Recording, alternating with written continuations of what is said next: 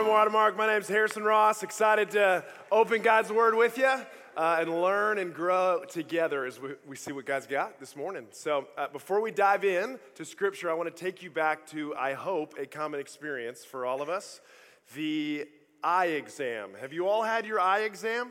Has everyone at least gone through this? If you're not, then you're trying to get by and you probably can't see. There is a world out there that you don't even know, uh, and we want you to see it. So recently, uh, I went to the eye doctor here a couple weeks ago.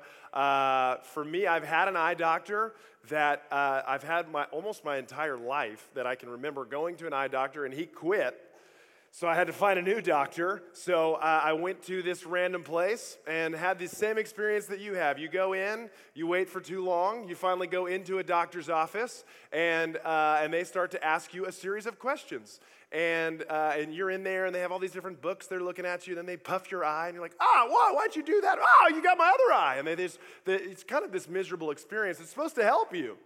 And then you get to the point where uh, they say, okay, I want you to stand on this line, and we have a chart for you, a chart that you probably know very well.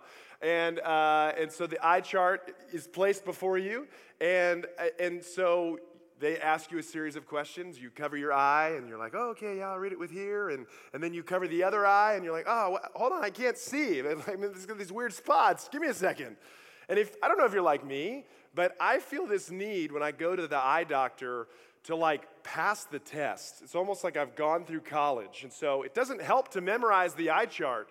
But when the doctor says, All right, what do you see? Oh, uh, D E F P O T E C. Because I memorized it. It doesn't help to memorize it. He's like, Yeah, I want to help you see. What do you see? Not what do you know? Well, I see the big E. That's easy. But the reality is, uh, when I look at this right now, I cannot see. I know the E's there but I can kind of make out FP after that.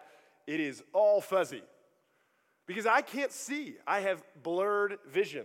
And so I, I see a blob and a mass of people, but I don't see you. I see just little colors. Uh, but like what I need is I need glasses. I need I need a lens to look through, and then I can see people. I can see our students are over here. I can see actual individuals' faces because I wake up every day with blurred vision. And that will never change for me. I have what's called an astigmatism. And uh, what it means is my eyeball is misshaped. What it really means is I have more powerful vision than you do, which doesn't help me. It makes it blurrier. And, uh, and so I can't go get LASIK because it'll take too many layers off of my eye and then I'll be blind. And so the rest of my life, when I wake up, I have a choice to make. When I wake up and I hit my alarm six times, and then my wife finally hits me, I can choose to just stumble out of bed and, and kind of be like, whoa, what is, what is happening? And trip over everything and all the toys my kids left. Or I can reach over and I can grab my glasses so that I can actually see. I need it every day. I cannot live life without it, not the way I'm supposed to. And the same is true for my soul. Every day I wake up to a world with a heart that has blurred vision. The eyes are the window to the soul. What my soul and my heart sees is blurred by sin, by exhaustion, by hurt, by anxiety. I wake up and I don't experience the world the way that I'm supposed to. I see a world that's blurred by all kinds of things. And here's the reality I know Jesus. I believe in the death and resurrection of Jesus Christ, that He is my Savior. I believe it. I know the big E. I've got eternity, it's fixed. But will I see the rest? Am I going to choose to walk in Him for the rest, for life today? The reality is, I wake up blurred. My life, the, the whole of who I am, the way I live my life is blurred unless I choose to submit to the corrective lenses of the gospel every single day. Not just once for someday. It, it's not just enough to know what the great physician says, to have his prescription and go, okay, well, I'm good. I'll just keep that prescription in my pocket for that day that I'll, I'll be with him. No, you have to fill it, to fulfill it by walking with Him daily. We wake up blurred to all kinds of things the world throws out at us or we choose in this world. Will you choose to submit to the corrective lenses of the gospel in a way that will daily correct us, remind us, and redirect us? Not just something that we put on when we want, but it's what we see life through. It's who we see life through. It's Jesus. When you look through the lens of the gospel, it changes the way you see God. It changes the way you see yourself. It changes the way you see people around you, and it changes the way that you see the world. It changes your perspective, and that perspective changes everything. But will you choose to put it on? Will you choose to actually wear it, to see through it, not to just know it, but to live it.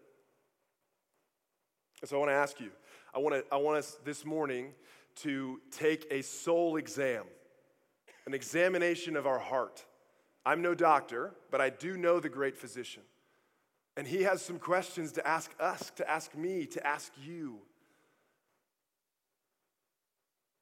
How is the gospel affecting your daily life right now? Not just for eternity, but for today. We're going to be in Mark 8 together. And so I hope, open your Bible. I hope you bring your Bible. I tell this to our students all the time bring your Bible, bring the Bible that you interact with. If you read your Bible every day on your phone, bring your phone. If you read your Bible in an actual physical paper Bible, bring your Bible. We want to help you learn how to use it, to, to better use it for those who already know how. Not because you're, you don't know how, but we just want you to interact with it because we just forget and we get busy. So we'll be in Mark 8. I want to give you some context for what's happening here. Mark is, uh, it's like Jesus' Instagram feed. Okay, of all the four gospels, it's the most action packed one of all the things. That you see different depictions of Jesus in the other ones and things he says, and Mark just goes bam, bam, bam, miracle, miracle, this is happening, that's happening. And so I want to show you one. This is not the passage we're going to be in the whole time. I want to, I want to give you some context. Mark 8 22 says, And they came to Bethsaida. Some people brought to Jesus a blind man, and they begged him to touch him. Jesus took the blind man by the hand led him out of the village, and when he had spit on his eyes, laid his hands on him, and he asked him, Do you see anything? And he looked up and he said, I see men, but they look like trees walking. I laugh every time I read this. I don't know that I interpret it the right way, but it's just like, Jesus, why are you messing with him? I don't think he is. But anyway, it's not the point. Jesus laid his hands on his eyes again, and he opened his eyes, and his sight was restored, and he saw everything clearly. And he sent him to his home, saying, Do not enter the village. And so, what we see is Jesus heals a blind man, he helps him see clearly. Now, this sets up immediately where we're going to go, but I want, I want you to understand the context of what's happening all here, all in Mark. If you go back, we see throughout Mark, Jesus is healing people. He's casting demons out of people. He's raising the dead to life. At the end of Mark 7, we see that Jesus basically performs the almost identical miracle on a deaf man, not a blind man, but a deaf man. People bring this man to Jesus. Jesus sees that he has a need and he spits on his fingers and gives him a wet willy. And he goes, Can you hear? And he's like, I can hear. Jesus is like, Boom. And then he continues with his disciples, and the disciples go to this huge crowd. And the disciples come to Jesus and say, Hey, Jesus, they're hungry. What do we do? We got to send him out of here. He says, Well, you feed him. By the way, this is two weeks after he just fed 5,000. And they're like, what do I, we don't have that kind of money. What are we going to do? What do you have? Oh, there's seven loaves. We'll give them, bring them to me. And everyone's full and there's baskets left over. Even though Jesus just did this a couple weeks ago.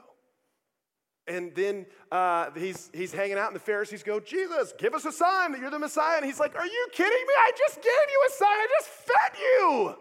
I'm not giving you a sign. Well, then let's kill him. And then Jesus gets in the boat, which he often does with his disciples.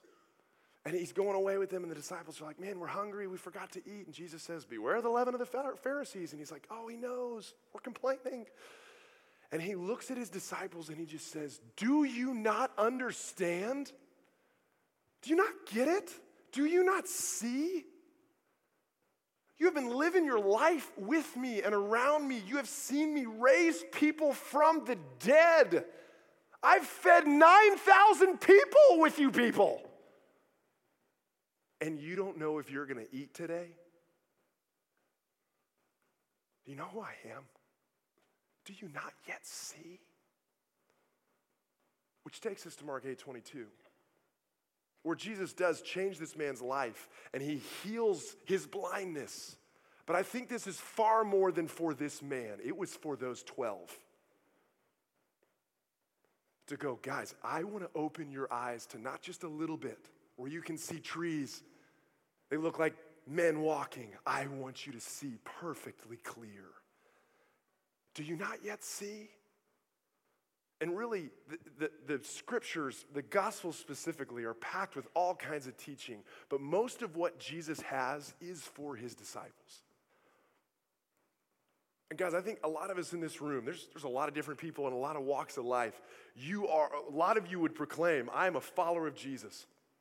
I trust in him. I've given my life to him. I'm walking with him. I am his disciple. And I think he has something to challenge us with to teach us, to ask us, do you see? To examine our hearts as we walk with Him. And so, wherever you're at on this journey, some of you in here, you don't see clearly. You're, you're even blind. You might even be like that deaf man or blind person or dead that you need the hope of the gospel. Come find life in Him. Some of you are just still living blurred lives. You're still, you're still blurred to the, the hurt that you have or the sin that you're still involved in or to whatever this culture is, is blurring your vision to. Come find life in Him. Which brings us to Mark 8 27. So Jesus has been on this journey with his disciples. He's been hanging out with them all over the place. And they're walking to the next place, and Jesus does what he does best, and he just is hanging with his boys. And in verse 27, it says that he went with his disciples to the villages of Caesarea Philippi. And on the way, on the journey, he asked his disciples, Who do people say that I am? What are you, what are you hearing? What's the buzz around town about me? What do people say? They say, Oh, some say you're John the Baptist, this amazing spiritual guru, but you're kind of weird. You eat locusts and wear weird clothes. Some say you're Elijah one of the greatest men that ever lived, back from the dead to do amazing things and to, to prophesy to the people. Others say that you're one of the prophets of old, maybe Moses coming back. All of these great men, and Jesus like, that's not who I am. None of this phases him. And he says, All right, forget what others say. And he asks the question all of us have to ask Who do you say that I am?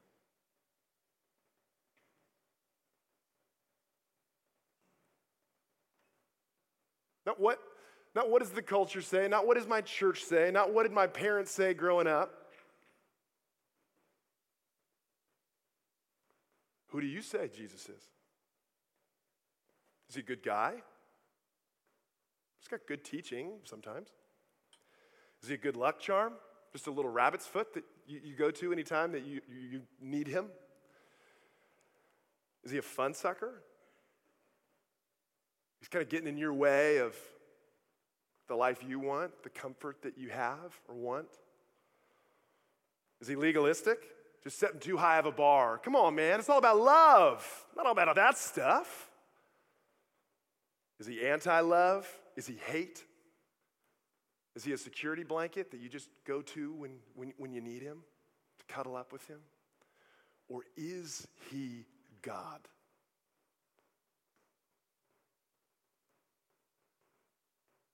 C.S. Lewis, his famous line is he a liar, a lunatic, or Lord? You have to answer that. If he's God, will you trust him? Not with a piece of your life, but with all of your life.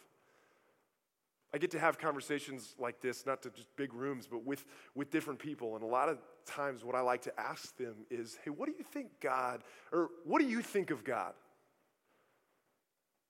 I talked to this guy last week, and he goes, I don't. oh, wow, great conversation. See you later.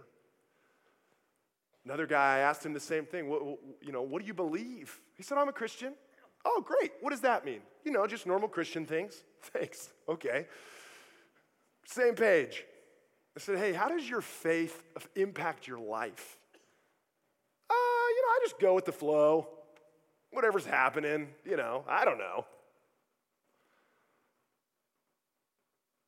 Then I talked to this guy and I said, hey, how do you see God?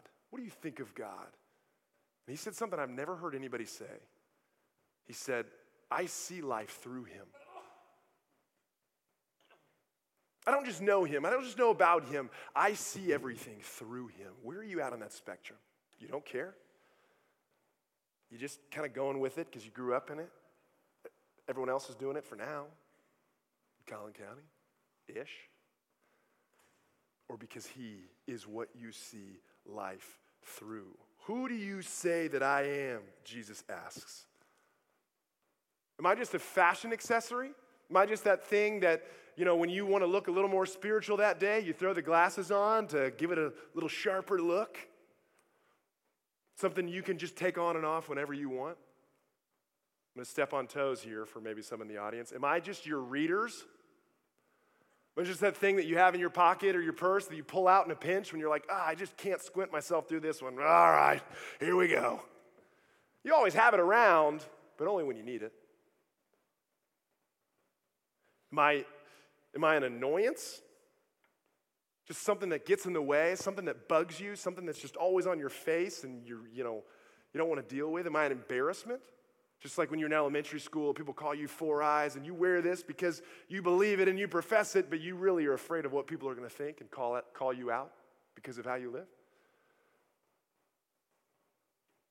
Or am I the only thing that gives clarity and focus to your life? Am I life? Jesus asks. Because there's a difference. Is Jesus your life, the source of your life, or just a piece of your life? Is he the thing that you see life through, or just something that's around when you can't see clearly and you just throw it on? Is Jesus, are you living and abiding with Jesus in such a way that it is so connected to your face that you don't know any different and you just see life through him. That's what we're called to. To abide with him, to live with him. Who do you say that I am? John 14, 6 says, I'm the way, the truth, and the life. John 1 4 says, In him was life. Colossians 3 4 says, Christ, who is your life. Jesus is life. Will you choose it? Not just for forever, but for today. And guys, life is in Jesus. Watermark isn't Jesus. Jesus is Jesus. Hopefully, there are some things that we're encouraging you in your relationship with Jesus, but some of us, instead of looking through the lens, we cling to the framework. The framework, Watermark is a framework, Reengage is a framework, uh, student ministry, women's ministry, summit, all of those help keep the lenses in place so that you can see clearly. But it is Jesus who transforms our life, but both are necessary. Just having a lens isn't going to help me, and just having frames isn't going to help me. Together, we get to see life through Jesus, through the gospel. And when we look through the gospel, it changes our perspective, and that changes everything. Mark 8 29. After Jesus asks him, Who do you say that I am? Peter says, You're the Christ. You are God. You are my life. You are everything. You're Lord of all, and you're Lord of me. Looking through the lens of the gospel. And then they continue on their way. Jesus journeys with his disciples and continues down uh, to the next village. And, and it says here in verse 31 as they're walking, he began to teach them. The Son of Man must suffer many things, be rejected by the elders and the chief priests and the scribes, and be killed, and after three days rise again. And he said this plainly, just like he's talking about the weather. He's like, hey guys, let me tell you what's, what's about to happen here in a few weeks or years. Um, people are going to hate me. I'm going to suffer a lot. Uh, everyone's going to reject me, and probably you. I'll die terribly, but I'm going to come again. And, and Peter's sitting there, who's just said, Man, you're, you're the guy, you're my guy. And he goes, Jesus, hey man, hey, come here, come here for a sec. Go on over here. You're really killing us with this, this crucifixion stuff. Not, I don't know that that's going to work. Uh, you know, you're saying, hey, I'm going to suffer. I'm going to be rejected. I'm going to die. Hey, we're following you, bro. we left it all. So, you know, if you're looking for a caption for that post, let me help be your PR guy and give you a little bit of. that's not going to get you some followers and some likes on that one, buddy. Basically, kind of going, yeah, that, that's not going to work for me. Scripture says that Peter rebuked him. And Jesus doesn't, our, our little nice picture of Jesus doesn't just go, oh, Peter, you're right.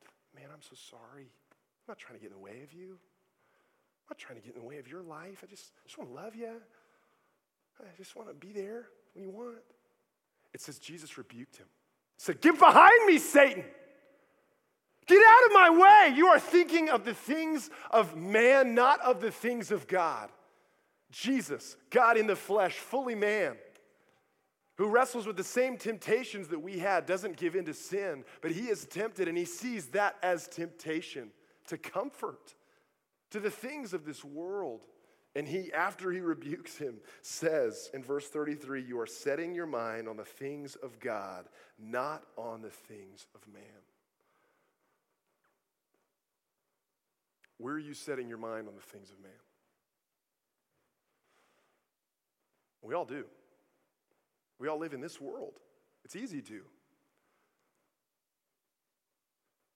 Where are you looking to, to, the things that are around you? What I want is I want comfort. I want recognition. I want success. I want busyness. Because busyness helps me feel valued, helps me feel valuable, helps me feel like I have something to contribute. Where are you looking to the things of man? Focusing on the things of this world instead of the things of God. Where are you trying to fit in? Where are you trying to establish yourself? What are the things that you're trying out to see what fits so that you can fit into this world?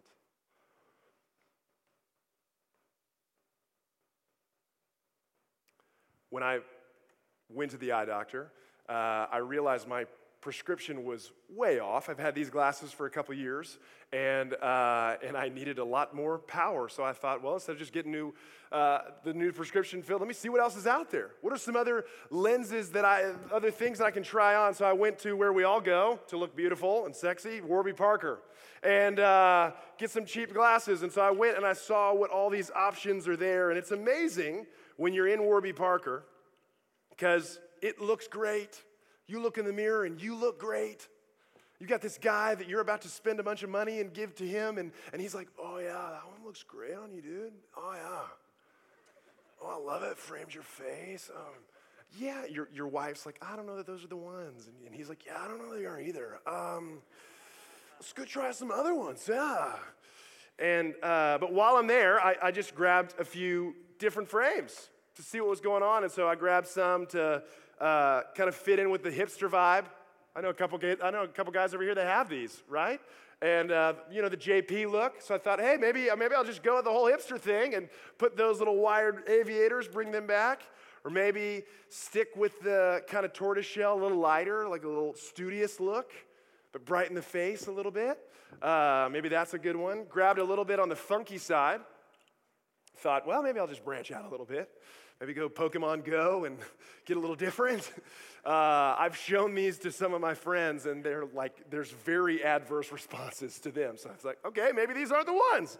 Uh, these are some of my favorite that I've wanted for a long time. They're the least favorite of my wife. She will not let me get them, but I love the clear frames. She thinks I look like a high school science teacher. And so can't go that route, but I love these. So I thought I'd try them on. And while I was there, I was like, you know what? I'm already spending money. What's another 95 bucks on a pair of sunglasses? And so I got some that are like, hey, what if I could just take it up a notch, look a little cool and funky? And it's fun. It's fun to go in there and to try on different things and to see how you look. And maybe you ask a stranger, huh? huh what do you think? I had like a couple ladies ask me, and I'm like, ma'am, I don't care. Okay. Uh, and it's just, it's, it's cool to see what, what happens. So just as Jesus asks, where are you thinking of the things of man? I want to ask you a little differently. What lenses are you looking through to find life in?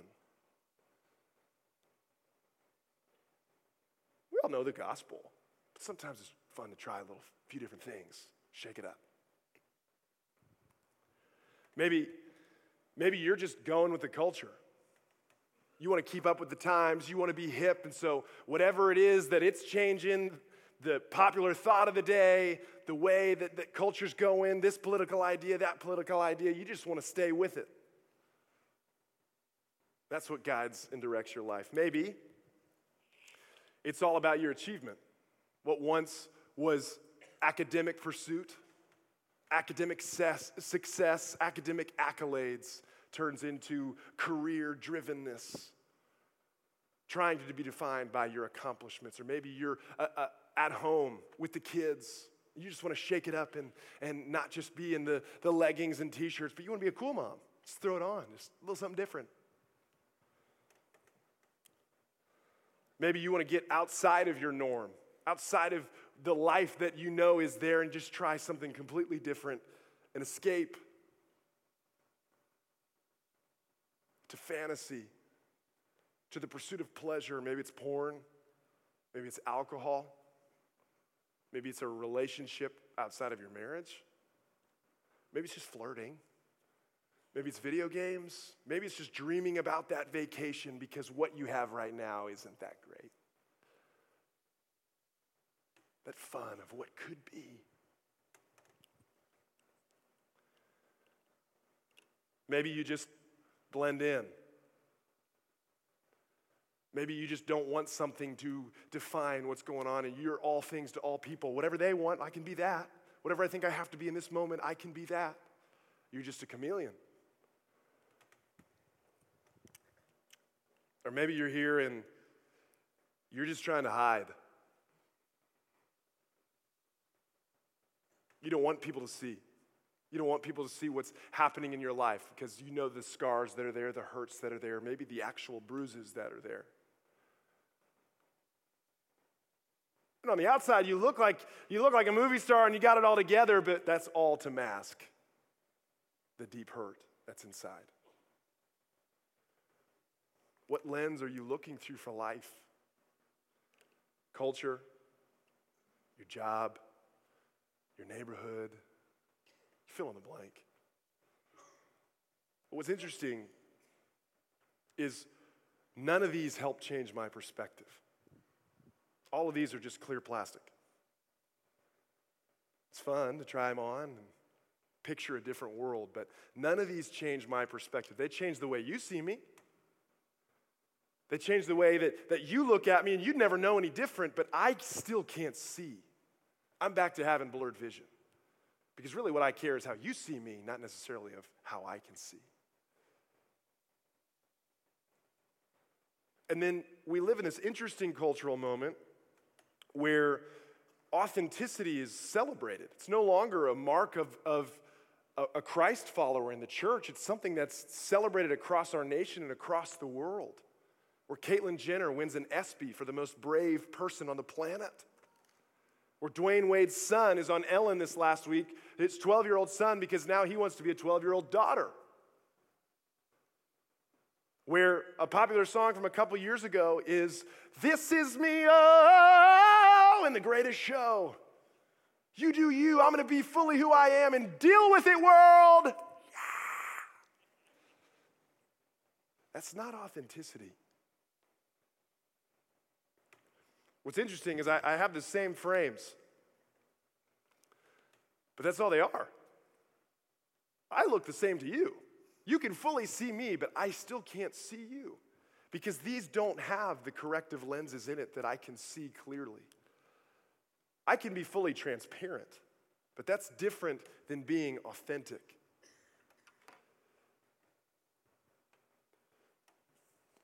Transparency is an invitation for man to know our hearts while remaining in control of our lives.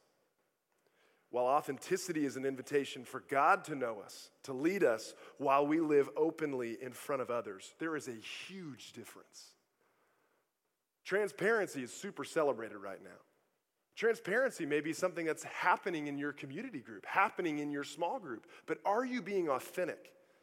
In your transparency, in your confession, is it bringing you to a place of repentance? To a place of not just, hey, this is who I am and this is what's happening, but I have a need, a deep need for Jesus. That's authenticity in a way that we are open and honest before others and before God so that our lives can be transformed through the gospel. Some symptoms of a transparent heart are thoughts of, well, I'll give myself to God after I have more fun. Maybe someday, maybe someday later down the road once the kids are gone. Or I'll serve God as long as He gives me X, Y, Z, and it's this exchange. I like to follow God's certain uses for my life. I like the people of God. I'm just not sure about going all in with the whole Jesus thing. Will you choose to be authentic?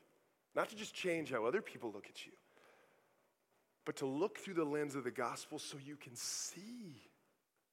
So that you can see clearly all that God has for you for life.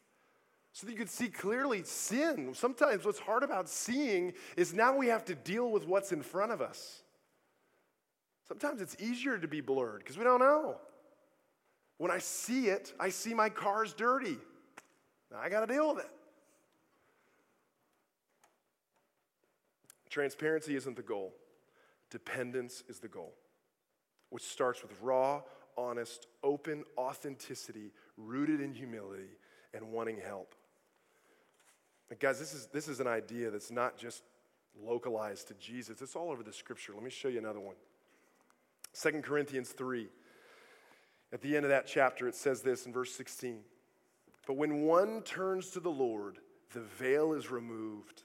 Now, the Lord is the Spirit, and where the Spirit of the Lord is, there is freedom. There is life, there is vision, there is clarity, and we all, with unveiled face, beholding the glory of the Lord, are being transformed into the same image from one degree of glory to another. For this comes from the Lord who is Spirit. We can see his image clearly. We are transformed into his image. Jesus died not to just give you eternal life, but so that you can see today and not just live in blurred vision. It goes on in, in, chapter 4, verse 4. In their case, the God of this world has blinded the minds of the unbelievers to keep them from seeing the light of the gospel of the glory of Christ, who is the image of God. Some people are blind and they can't see. But others of, others of us are in here and we're just blurred. We can see. We just choose not to. Because of the other things we choose to be identified and seen by. What we see is Peter, a follower of Jesus, a man of God, the man who starts the church, who goes from this place of, you're God, you're it, you're the Christ, to then control what he wants that to mean in his life to manipulate how that manifests in his life and to go, hold on, Jesus, bring that back. And what happens there is Jesus and the disciples, they'd heard the truth, they'd heard the gospel. They'd heard Jesus came to give life, and he was going to come and give his life away to suffer, to be rejected, to even willingly give himself to the cross to die. So that he could pay the penalty that each of us deserve and raise to new life so that you and they could have life. And Peter, in that moment, goes, Yeah, I don't know that that's good enough. That doesn't save my world. What they're expecting Jesus to be is this amazing conqueror that comes to Jerusalem and defeats Rome and changes their world. They missed that Jesus wanted to change the whole world forever. And maybe what's worse than Peter is us. We don't just know the crucifixion's coming, we know it happened. We know he rose from the grave and conquered sin and death. And sometimes we go, yeah, I don't know that it's good enough. We try different lenses, we try different things. And I think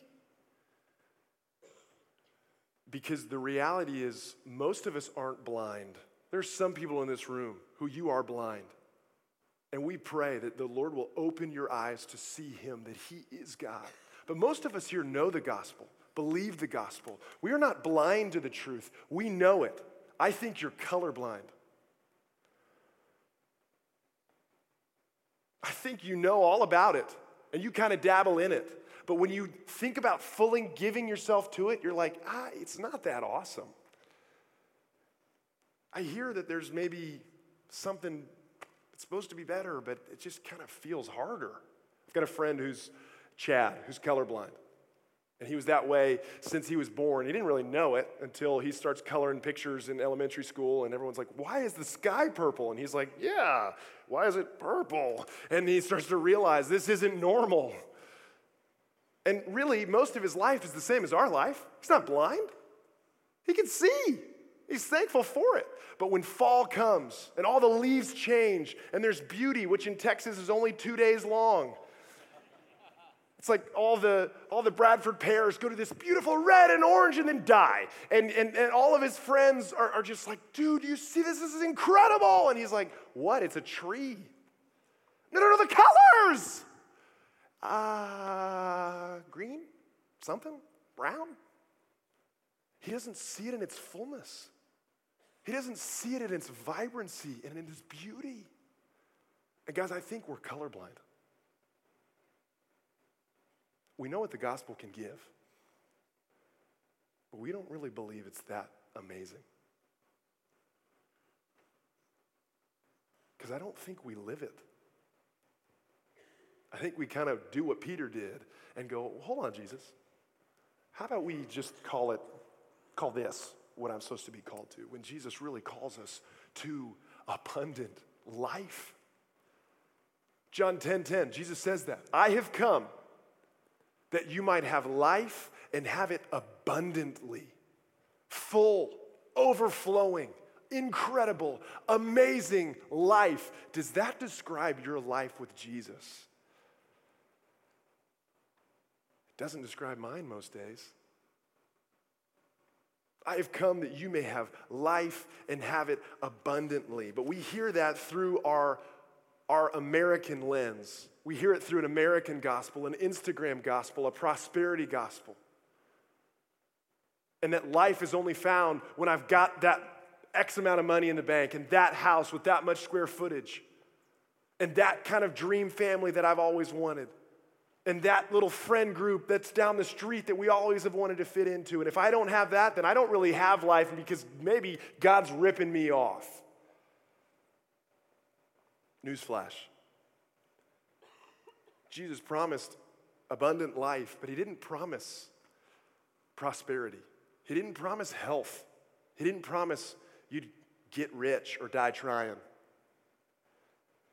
He promised in this world you'll have trouble. He promised hardship. He promised suffering. The same thing he said would happen to him that he would suffer, that he'd be rejected, that he would die is the same thing he calls us to. to suffer, to be rejected, to die to ourselves, and to find life. Abundant life isn't a promise of a life of abundance. It's a promise of a life in Him, abundant life in Him. The gospel is not just something that gets us out of our problems and out of our hardships and out of our trials and, and out of these things that we want to get away from. It helps us see through them. It helps us, the gospel helps us see clearly through the pain, through the hardship, through the sin struggles, through the suffering, through the prodigal children, through the miscarriages, through the diagnosis, through the hard confession of my spouse. And it helps us see so that we can continue to walk with Him and walk with each other.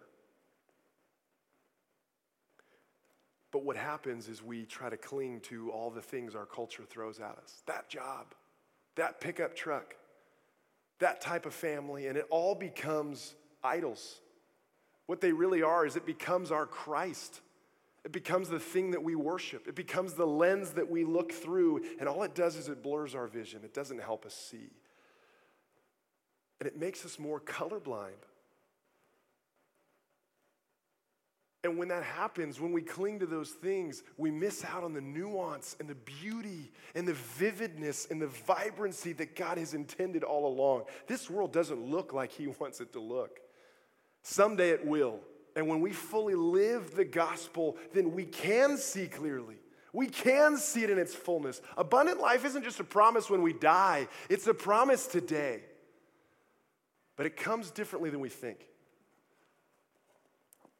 Jesus says in verse 34, calling the crowd to him with his disciples, he said, If anyone would come after me, really it translates, if anyone would follow me, let him deny himself, take up his cross, and follow me. He repeats himself. If you want to follow me, deny yourself, take up your cross, follow me. Let's go! Let's die! Woo! Nobody moves. Because if we're honest, that's not what we want. I'm into the Jesus thing. I love it. I'm so encouraged by his word in my Beth Moore study. It's so awesome. Okay, great. Go give of yourself. Maybe. Uh, I, think, I think April looks a little freer. I think that'd be nice. We try to fit it in our box and in our context. Jesus continues. And he says, Whoever would save his life will lose it. Whoever loses his life for my sake will have life. What does it profit a man to gain the whole world and lose his soul? Why would you live colorblind? I want to give you abundant life. It's in me, it's through suffering. It's in the cross, not just the cross that I died on, but the cross I'm asking you to live every day to take up your cross and follow me. The cross is a sign of opposition, of shame, of suffering, and of death. Are you willing to experience this for Jesus?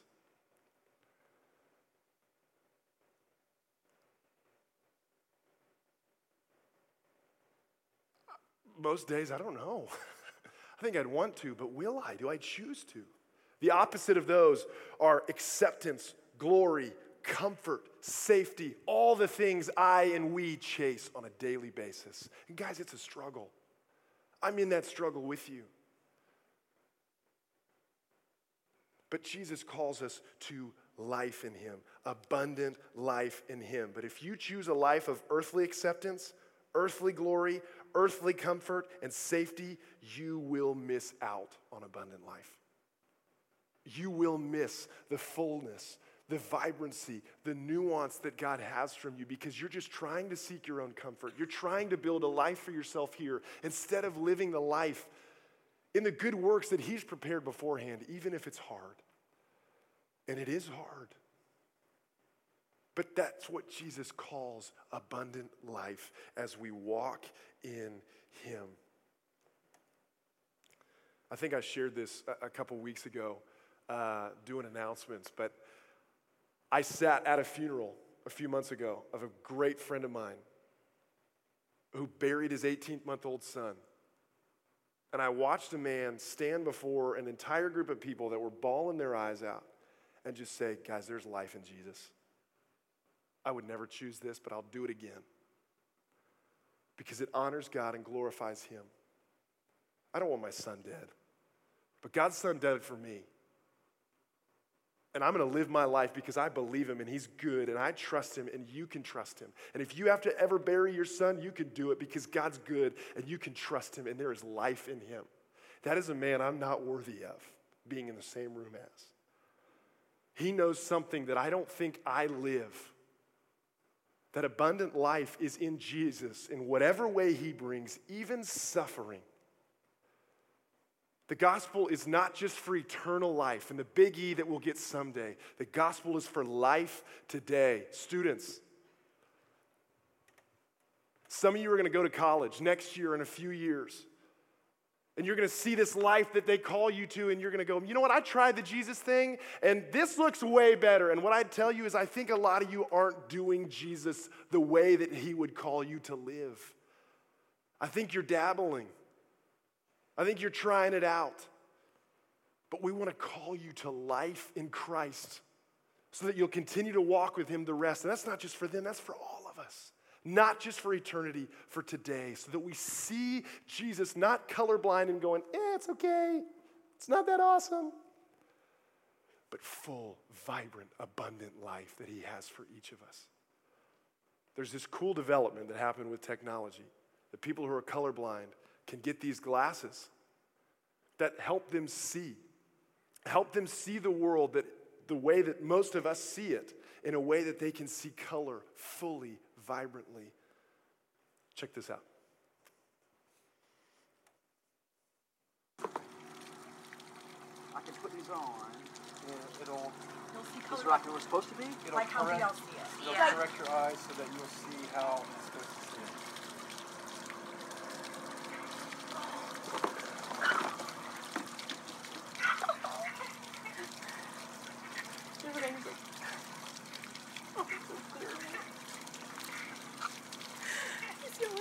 It's so clear, I can't believe it.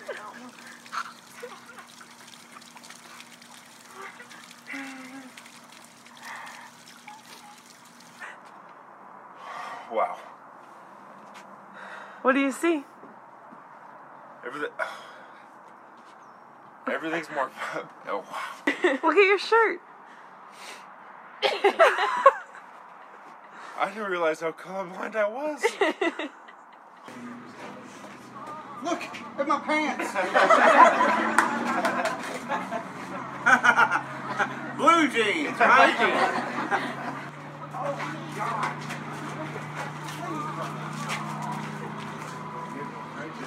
This is great. This is great. Now the question is, how did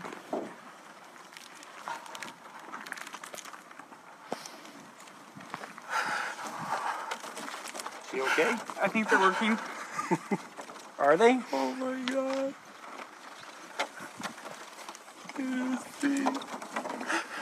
What do you see? They're making A noise. different world. When I saw those videos for the first time, I just, I busted out in tears.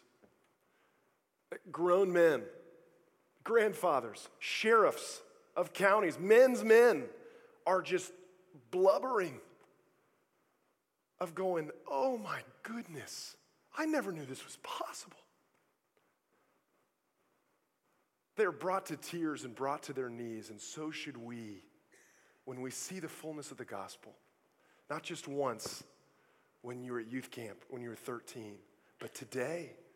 The gospel is not just for eternity, it is for life today so that you can see vivid, full, abundant life that Jesus came and died for you for. It's not just for some people, it's not just for the spiritually elite, it is for the entire world to have life in its fullness. And He gives us a way to see that. When we look through the lens of the gospel, it changes our perspective. Changes our vision. It changes our way that we see church, the way we see our faith, the way we see lost people, the way we see our spouse, the way we see our sin. It changes everything. And it leads to full, vibrant, amazing, abundant life. Guys, we just started a new decade, 2020, which fits perfectly with perfect vision. What if? What if we chose to live that way? Not just in a metaphor, not an analogy, but what if we chose to every day wake up and put the lenses of the gospel to see Jesus clearly, to see the world clearly? What would that do to us, to our marriages, to our families? Parents, some of you guys are just in the throes of having young kids just like me, and you're just surviving. What if every single day was how do I live out the gospel in such a way where my kids see that life is only found in Jesus? That they want what mom and dad have. We sat in here, as, as Kyle and Chase said, and there were marriages that were confessing to each other hurt, sin. What if that was normal? What, what would happen if we fully gave ourselves to this in a way that this city was completely different? It has to start with each of us, it has to start with this church, and then it goes out to the world. That's what Jesus calls us to to make disciples, to live the gospel in a way that is fun, that is vibrant, even in suffering, even in bearing our son. Because there's vibrant, abundant, amazing life there. What if?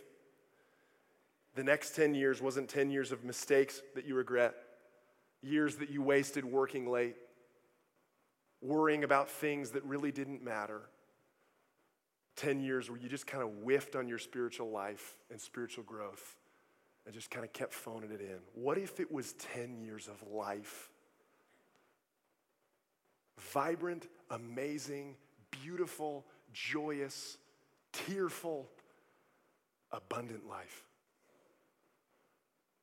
When we look through the lens of the gospel, it changes our perspective, and that perspective changes everything. The band's gonna come up here and we're gonna sing a song. Not just because that's how we close a message and oh, we have to do something before you get your kids. It's not that. It, this is what we do to respond. And really, this is we're gonna sing a song, Be Thou My Vision. And it's not just an oldie favorite. Finally, we have a hymn. It's not that. This is a prayer. This is a prayer that I hope that you sing joyously and exultantly to your God because I forget. I'm one of his disciples. Many of you are his disciples, and I forget, and I need to pray and to sing, Lord, will you be my vision so that I can see clearly the way fully that God intends? Let me pray, and then we're going to sing. Heavenly Father, we need you. I need you. I wake up to a world that is running far from you, and I get caught up in it. My vision gets blurred. And I start to chase after the wrong things. And I get stuck in my ways, and I get stuck in sinful patterns, and I get stuck, and we get stuck in all of these things. And Lord, we need so as we sing, I pray it just wouldn't be a moment of words on a screen, but it would be the prayer of our lives that would change the next 10 years of our lives, that would change the way we see today, the way we see tomorrow, that you would be our vision, that you would be our delight, that you would be our everything, and that we'd see the world through you. We love you. It's in Jesus' name we pray.